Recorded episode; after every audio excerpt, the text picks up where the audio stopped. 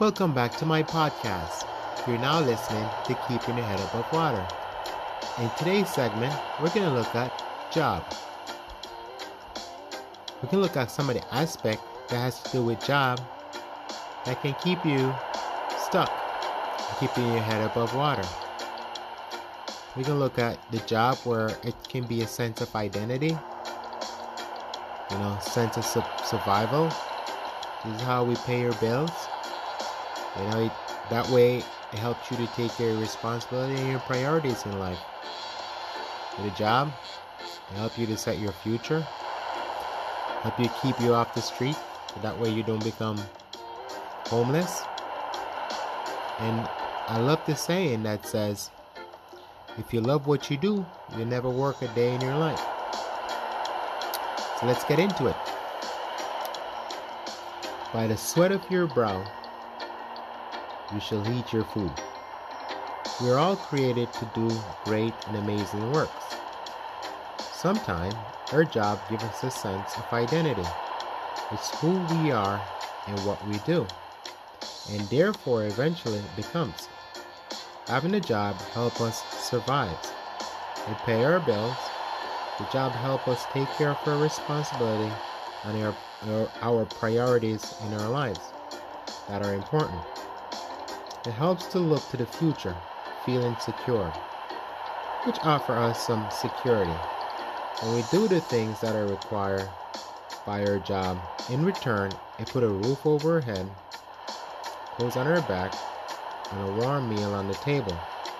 And most of all, it helps us to support and provide for our family so we don't end up on the street homeless. When you love what you do and are passionate about the quality of the work you do and produce, you'll never work a day in your life. Our jobs are all those wonderful and amazing things that I just mentioned. But there's another side which isn't so amazing. When you're overworked, that's when we work so much that we have no time left to do anything else. So people call it workaholic. Some of the ne- negative side effects of work is the idea that they only pay you so much that you don't quit and give you just enough that you have to keep working. Most of the time, your pay only cover your basic expense, which then put some individual in a situation where we have to make certain decisions to either cut back on our expenses or be content with what we have or get a second job just to make up for the differences that we lack. Or live a certain lifestyle in most of the cases the victim or the person involved feels justified by the current situation.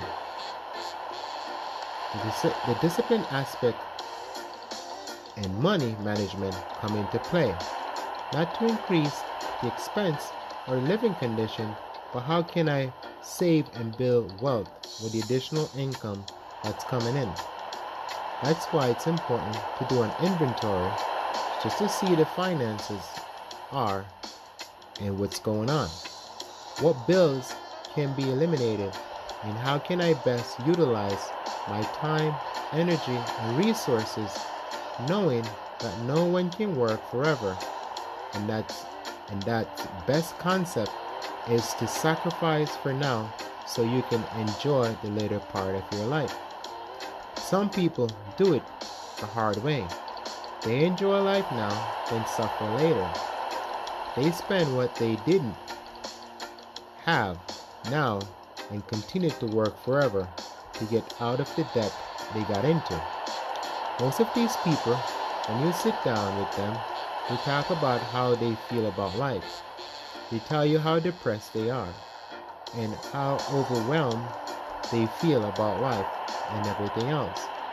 They feel like after working for so long and so hard, you would think they are getting ahead, only to find themselves drifting deeper and deeper in the ocean of life with no one to rescue.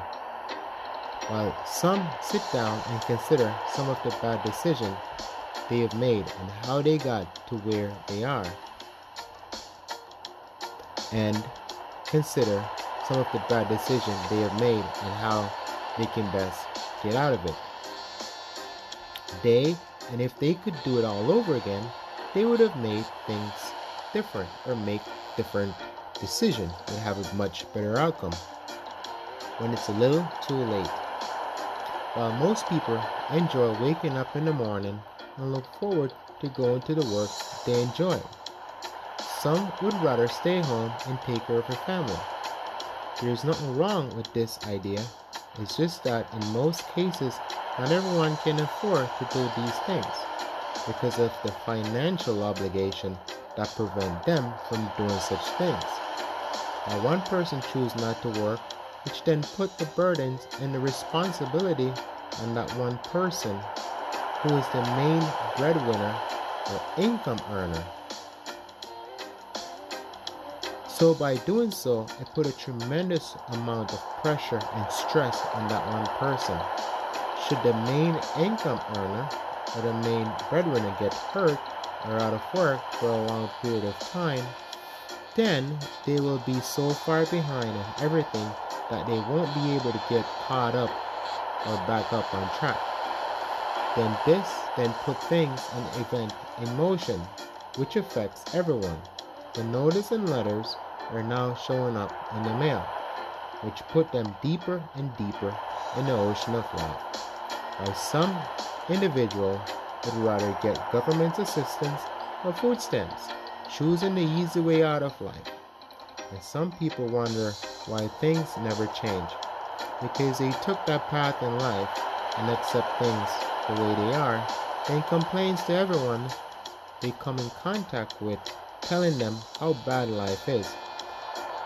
When we live in one of the richest lands in the world, if you choose to work hard, you can get anything you want and live life on your terms and not be governed by bills, challenges that comes your way.